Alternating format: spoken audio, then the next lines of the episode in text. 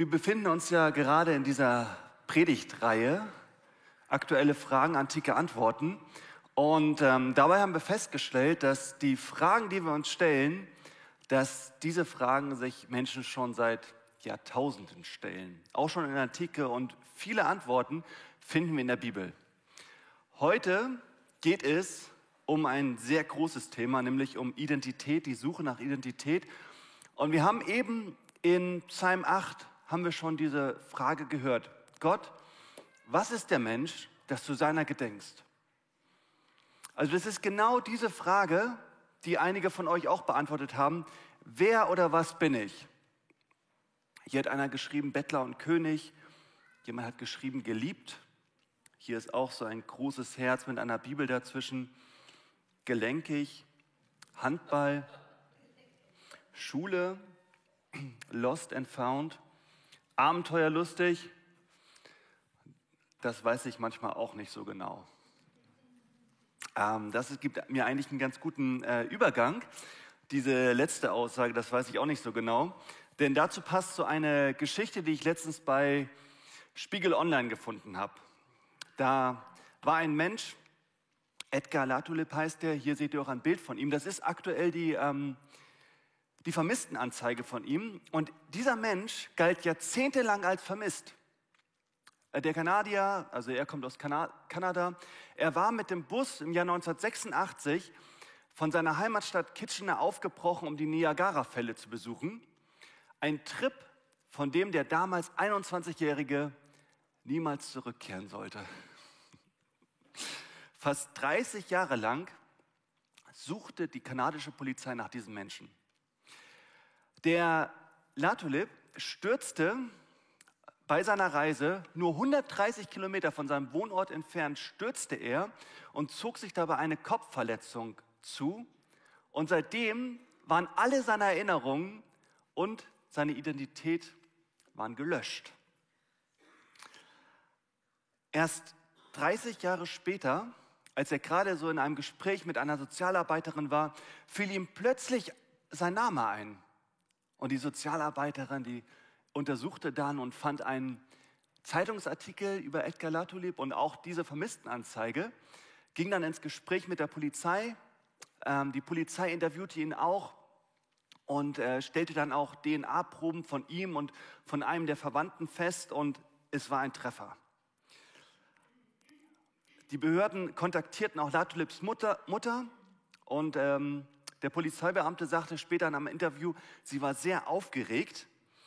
Die Mutter sei nämlich davon ausgegangen, dass ihr Sohn eventuell entführt worden sei. Und am Ende von dem Artikel heißt es, Edgar muss das jetzt erst einmal verdauen. Natürlich geht das an die Nerven. Den meisten von uns würde das auch an die Nerven gehen, wenn uns sowas passiert. Ähm, denn wir müssen uns mal vor Augen halten, was was Edgar Latulip durch seinen Sturz alles verloren hat. Er konnte, also das müsst ihr euch mal vorstellen. Dir passiert sowas. Du kannst dich nicht mehr an deinen Partner oder deine Partnerin erinnern. Du kannst dich nicht mehr daran erinnern, welchen Beruf du ausgeführt hast, welche Profession du hast, geschweige denn an welche Arbeitsstelle du jeden Tag gefahren bist, fast jeden Tag. Du kannst dich nicht mehr an deine Familie erinnern, an dein Einkommen, an deinen Lebensstandard, an dein Zuhause, alles weg. Du weißt nicht mehr, welche Überzeugungen du dir im Laufe des Lebens angeeignet hast, welche Traditionen zu Weihnachten oder im Urlaub oder morgens nach dem Aufstehen. Alles weg. Du weißt nicht mehr, wer oder was du bist. Und seien wir mal ehrlich, das ist eine beängstigende Vorstellung, wenn sowas passieren würde. Diese ganzen Dinge, die ich aufgezählt habe, die zählen alle zu der Identität eines Menschen. Das habe ich zumindest in einer Definition gelesen, die ich gefunden habe. Also es ist ein großes Thema. Ähm, das macht uns aus. Und daran machen wir auch oftmals fest, ob wir als, als Menschen wertvoll sind, ob wir liebenswert sind, ob wir wichtig sind, ob wir erfolgreich sind. Und stell dir mal vor, du verlierst das alles. Das ist wirklich eine beängstigende Vorstellung. Aber manchmal geht es uns tatsächlich so. So ein bisschen wie das hier, das weiß ich manchmal auch nicht so genau. Und die Auswirkungen sind natürlich logisch. Deine Identität entscheidet darüber, ob du glücklich bist oder nicht, ob du dich als erfolgreich ansiehst oder nicht, ob du voller Hoffnung bist oder, oder hoffnungslos, ob du dich stark fühlst oder schwach. Dein Selbstbild bestimmt auch über deinen Energiehaushalt. Und dabei wird unsere Identität natürlich immer wieder von allen Seiten angefochten. Von Menschen, von Schmerzen, von Leid, die wir erfahren. Manchmal auch von den Medien, von unserem Chef an der Arbeit, von den eigenen Glaubenssätzen, sogar vom Wohnort. Wenn ich meinen Wohnort erinnern muss, macht er was mit, was mit meiner Identität. Und heute in der Predigt soll es mal darüber gehen, was sagt eigentlich Gott darüber aus, wer oder was du bist. Warum Gott? Zum einen natürlich, weil wir hier in der Kirche sind, aber auch, weil Gott der das Größte ist. Ein Theologe aus dem 11. Jahrhundert hat mal gesagt, id co nihil maius cogitari potest. Übersetzt, Gott ist das oder der, worüber hinaus nichts Größeres gedacht werden kann. Also lasst uns mal schauen, was dieserjenige, über den nichts Größeres gedacht werden kann, was der über uns denkt. Und wir haben es eben schon gehört in Psalm 8, da steckt diese ganz, ganz große Aussage über uns Menschen drin. Gott gibt uns Wert. Nee, wir, wir sind Gottes Werk, das gibt uns Wert. Wir haben es eben gehört in Vers 6. Du hast den Menschen ein wenig niedriger gemacht als Gott. Also was für eine Aussage. In manchen Übersetzungen steht auch ein wenig niedriger gemacht als die Engel. Aber dieser Gedanke ist klar. Wir, wir Menschen, wir sind, wir sind fast nur knapp vorbei an, an göttlich. Wir, sind, wir stehen nur knapp unterhalb von Göttlichkeit. Was für ein Gedanke. Und da denke ich an die römischen Kaiser oder an die ägyptischen Pharaonen, die sich als Gott verehren ließen. Ähm, also sie haben sich nur knapp überschätzt, könnte man sagen. Oder heutzutage sagen ja auch manche Menschen, ähm, ich brauche keinen Gott, ich bin mein eigener Gott. Und das ist, das ist keine Vorstellung, die wir in der Bibel finden, aber, aber man muss sagen, ja, wir sind nur knapp unterhalb von Göttlichkeit geschaffen. Der Psalm sagt genau das aus. Du hast ihn nur ein wenig niedriger gemacht als Gott. Mit Ehre und Herrlichkeit hast du ihn gekrönt. Manche Menschen sagen ja, der Mensch ist einfach nur ein hochentwickeltes Tier. Ähm, uns begegnet auch der Gedanke, der Mensch sei fast wie der Affe. Äh, dieser Psalm sagt, nein, der Mensch ist fast wie Gott. Wow! Und diese Aussage ist uns ja nicht neu, die begegnet uns schon im allerersten Kapitel der Bibel. In 1. Mose 1, Vers 27 lesen wir genau dasselbe. Gott schuf den Menschen zu seinem Ebenbild. Was bedeutet das Ebenbild? Das bedeutet, da steckt so viel drin. Wir Menschen, wir haben ein Streben nach Entwicklung. Wir haben ein Streben danach, geliebt zu werden und selber zu lieben. Bedingungslos zu lieben. Das finden wir bei den Tieren nicht. Wir haben ein Streben nach Unsterblichkeit. Wir hassen diesen Gedanken an den Tod. Wir haben ein Streben nach Schönheit. Wir erschaffen Kunst.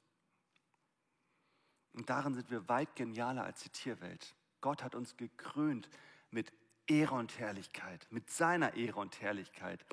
Und weil das so ein großes Thema ist, nehme ich mir mal da so ein Thema heraus, nämlich dieses, dieses Thema der Kunst. Gott ist ein Künstler und wir sind auch Künstler. Was bedeutet das für uns, dass Gott ein Künstler ist? Gott war künstlerisch aktiv, als er diese Welt geschaffen hat. Jeder von euch, der schon mal im Tropenaquarium war, der, der staunt, was es da alles zu sehen ist, wie kreativ Gott war.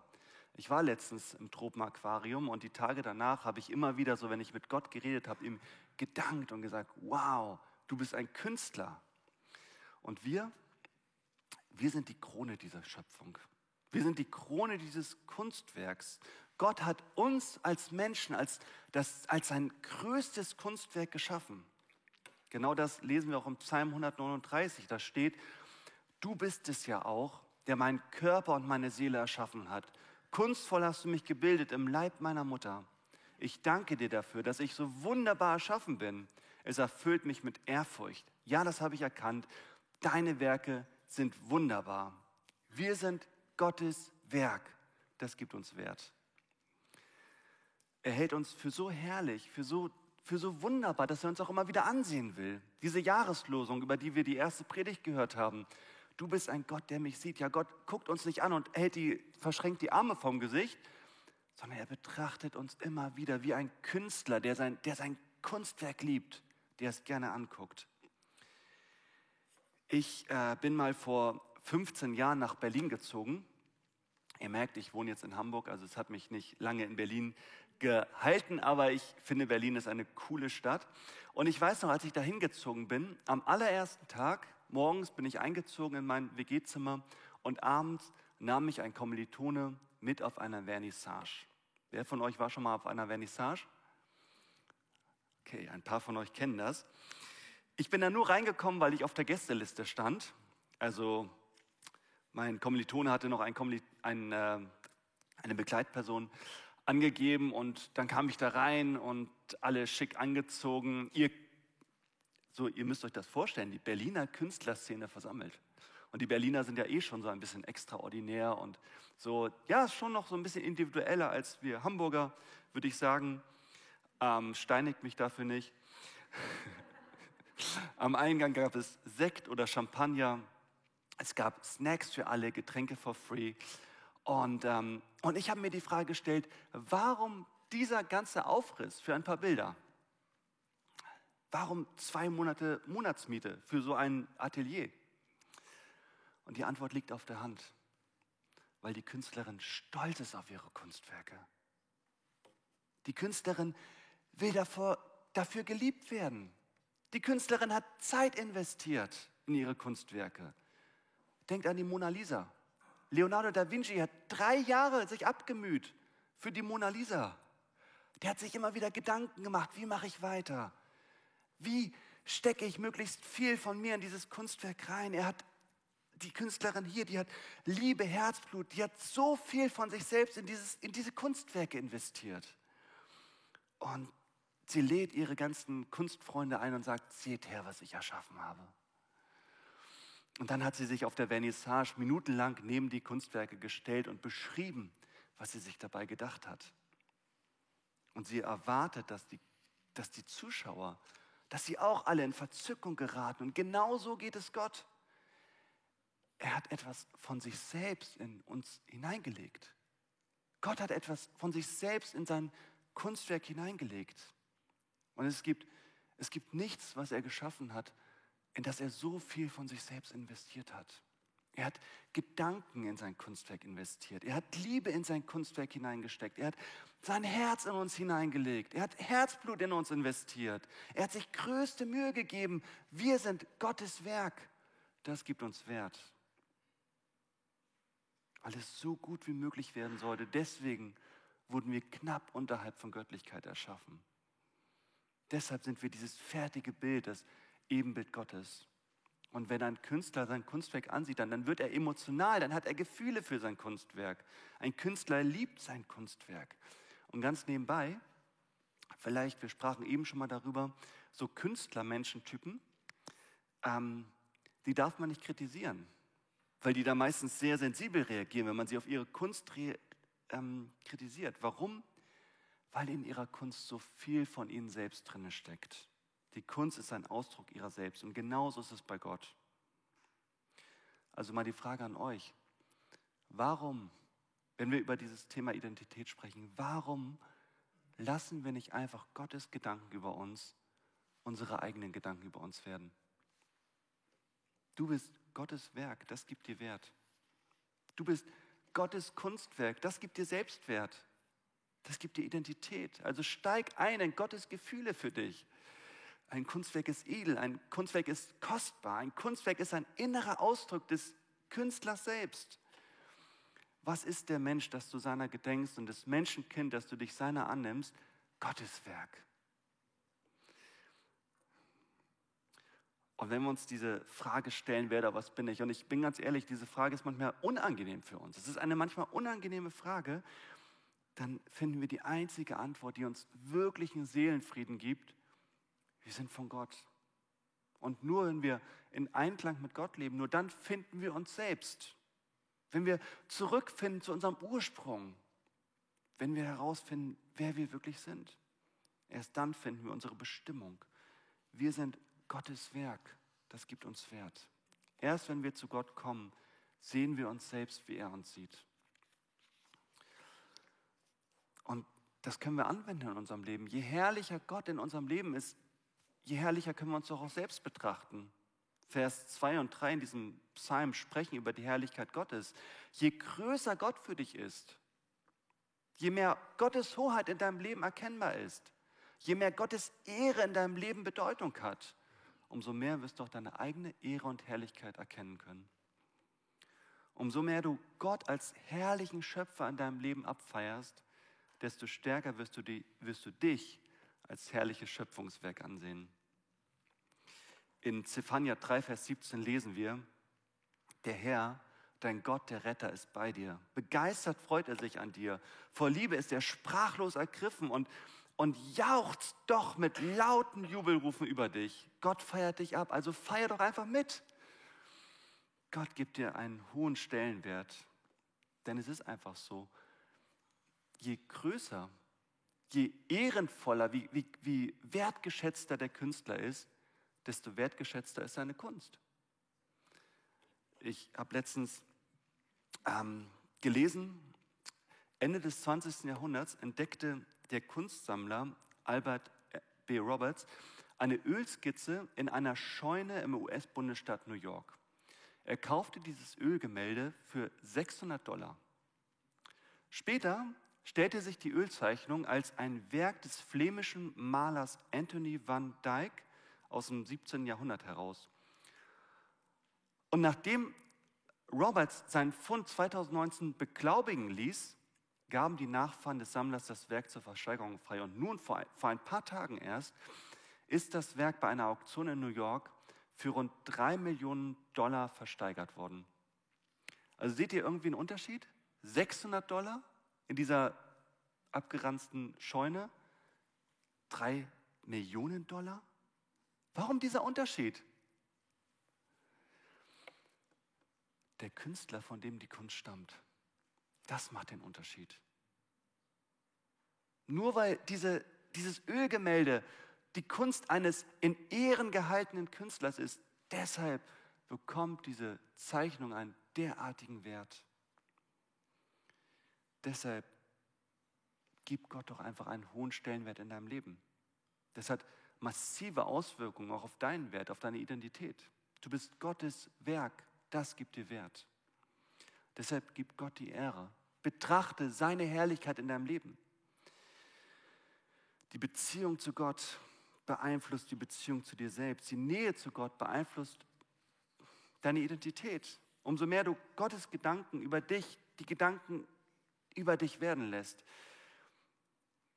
je gehorsamer du ihm bist, desto stärker wirst du.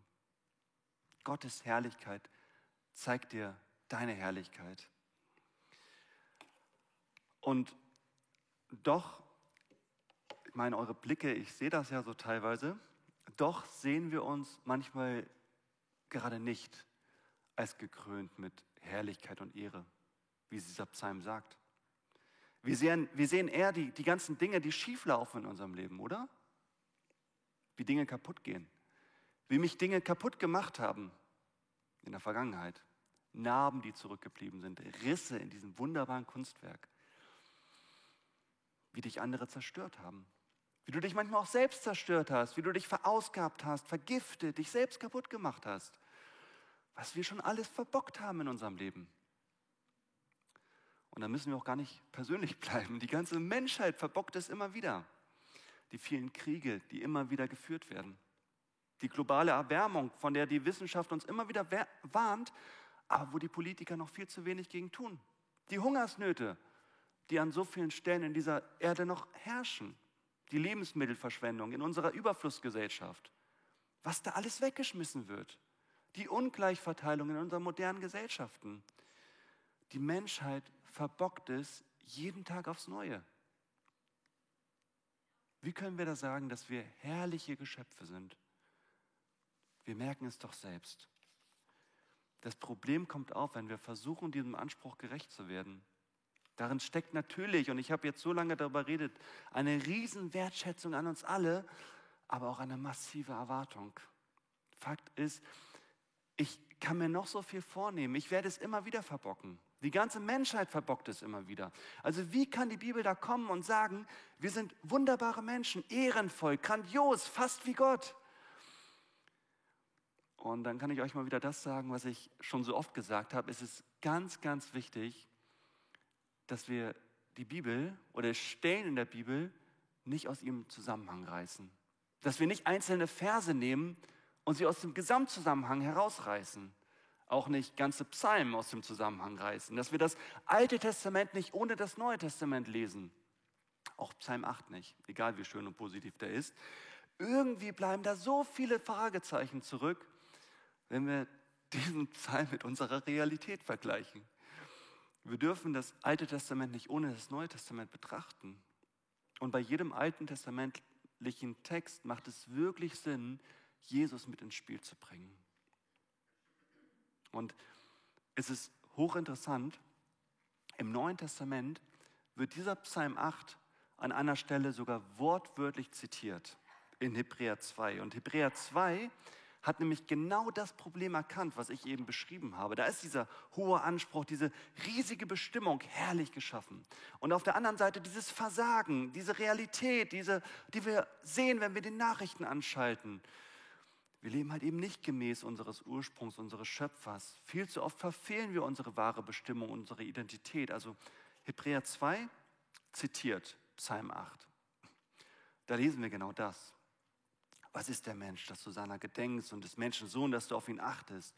Du hast ihn eine kleine Zeit niedriger sein lassen als die Engel. Mit Herrlichkeit und Ehre hast du ihn gekrönt. Alles hast du unter seine Füße gestellt. Und dann, im zweiten Teil von Vers 8, sagt er Folgendes, und das ist großartig. Jetzt aber sehen wir noch nicht, dass ihm alles untertan ist. Also dass alles unter seinen Füßen ist. Ja, das stimmt. Wenn wir uns selbst anschauen, dann stellen wir genau das fest. Es läuft vieles schief. Uns liegt nicht alles zu Füßen. Wir haben nicht alles in der Hand. Doch es geht weiter. Vers 9. Den aber, der eine kleine Zeit niedriger gewesen ist als die Engel, Jesus, sehen wir durch das Leiden des Todes, gekrönt mit Herrlichkeit und Ehre, auf dass er durch Gottes Gnade für uns alle den Tod schmeckte. Und was die Bibel hier sagen will, ist klar. Schau dir die Menschheit an.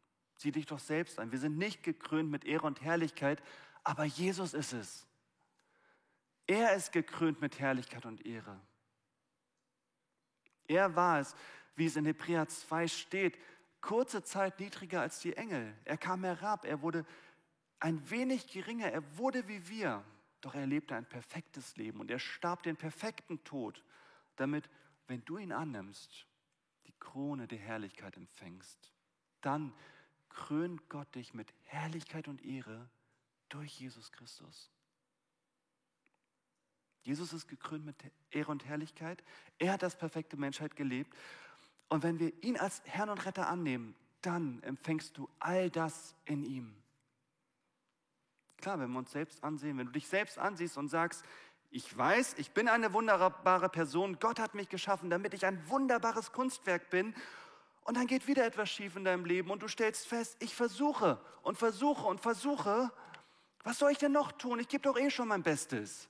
Und trotzdem, ich sehe mich gerade nicht als gekrönt an mit Herrlichkeit und Ehre. Ich kann nicht das sagen, was dieser Psalm 8 hier sagt. Mir liegt alles zu Füßen. Aber ich sehe Jesus. Jesus ist gekrönt mit Ehre und Herrlichkeit. Gott hat ihm alles zu Füßen gelegt. Und doch ist er gestorben für mich. Und deshalb besteht das Ziel meines Lebens nicht irgendwann mal zu sterben und dann ist alles vorbei, sondern das Ziel meines Lebens besteht in Jesus Christus. Ihr merkt schon, hier schließt sich der Kreis. Gott ist dein Ursprung und Gott ist dein Ziel. Gott ist dein Ursprung, er hat dich geschaffen. Er gibt dir Identität und Gott ist dein Ziel. Am Ende möchte er dich wieder bei sich haben. Und dafür hat er alles getan. Das lesen wir nämlich auch in Hebräer 2, in Vers 10. Da geht es direkt weiter. In Gott hat ja alles nicht nur seinen Ursprung, sondern auch sein Ziel. Und er will viele als seine Söhne und Töchter an seiner Herrlichkeit teilhaben lassen. Aber um diesen Plan zu verwirklichen, war es notwendig, den Wegbereiter ihrer Rettung durch Leiden und Sterben vollkommen zu machen. Du musst nur noch Ja sagen zu dem, was Jesus für dich getan hat. Ja sagen zu diesem Wegbereiter deiner Rettung. Ja dazu, dass Jesus gelitten und gestorben ist für dich. Jesus Christus spricht, ich bin das Alpha und das Omega, der Erste und der Letzte, der Anfang und das Ende. Ich bin das Ziel deines Lebens in ihm finden wir unsere wahre Identität. In ihm finden wir uns so wieder, wie wir ursprünglich von Gott geschaffen sind.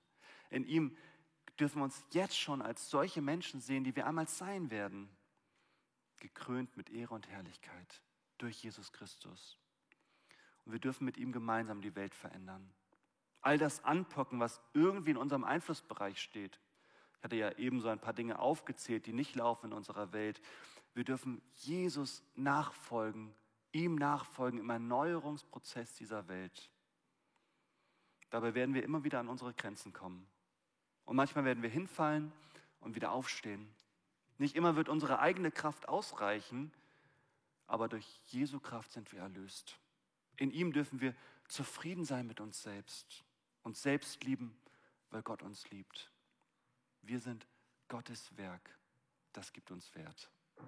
Amen.